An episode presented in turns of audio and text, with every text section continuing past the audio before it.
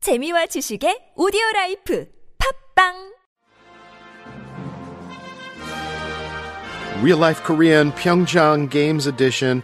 All during this Olympic and Paralympic period through March, we are going to be introducing the visitors, the athletes, anybody who's tuned in to a little bit of Olympic related Korean lingo. Go local a little bit if you can.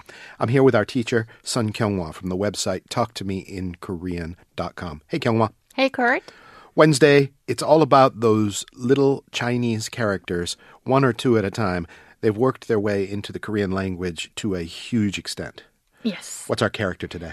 Today I'm going to introduce the Chinese character Kwon. Kwon. Yes. Koreans call this hanja 우리 Kwon because as I said last week, Koreans name Chinese characters by both the character's meaning and its pronunciation. Okay. The meaning of this character is 우리 and its pronunciation is Kwon.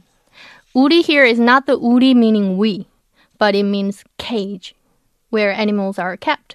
The basic meaning of this character is cage, but it also means fence, area, or range. It's quite a few uh, meanings. Mm-hmm. Now, where, where would you experience most commonly this Kwon character?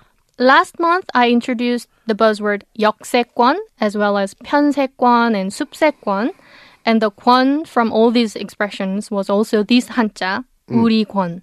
역세권 means the area around stations, 편세권 means the area near 편의점, convenience store, and 숲세권 means the area near parks or mountains. Forgive me, but you said Uri Kwon there. What did that mean? Uri. 우리 means cage. So it's the Korean next to the Hanja. Yeah. Uri is the Korean way to say cage. Kwon is the Hanja way. I the didn't quite pick that up. pronunciation. Yeah, yeah. Gotcha. So 우리관 is the name of this hanja. Understood. Yeah, how Koreans call this hanja. Aha.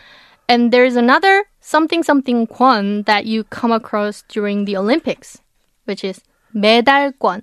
Medal Kwon. And that means, is that like where they stand to get it? Like the metal platform? No. The term medalkwon was officially admitted in 2004 by the National Institute of the Korean Language, and it refers to the range of the players who can win a medal. That's interesting. All right. So it's similar to medal contention. Yeah, or the field of uh, contention for the medal. Yeah. Mm-hmm. Okay. So if a sports player's goal in the Olympics is to win a medal, regardless of its color, they might say 메달권 진입이 목표예요. 진입 means entering and 목표 means goal. So it basically means my goal is entering the top three. Uh, 목표예요 is uh, is that's my goal. Yes. Mm-hmm. To do something. Okay, got it. And since 진입 is a formal Sino-Korean word, if you want to say it more easily with a native Korean word, you can say 메달권에 들다 to mean to enter the top three. And people also often say 메달권에서 멀어지다 when a Korean player or a Team Korea doesn't seem likely to win a medal.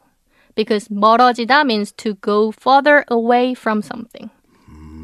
메달권에서 멀어지다 basically means to go further away from the top three. Yeah. And if you want to say to place out of medal contention, you can say 메달권에서 벗어나다. 벗어나다. All right, so yeah, that uh, skater does a really good time in the lap around the track.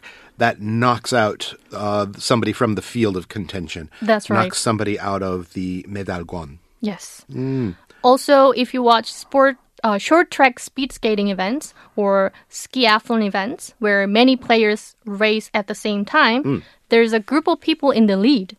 Koreans use the term 선두권 to refer to them. Uh-huh. 선두 means the head of a line of people or the lead in a race or competition. Mm-hmm. So if you say 선두권, it refers to a range of players in the lead. Could you say Sundukwan, like metaphorically, for leading the business field or lead, leading the medical field? Yes. All right. Okay. Guan, it's useful. I will see you again tomorrow. I'll see you again tomorrow.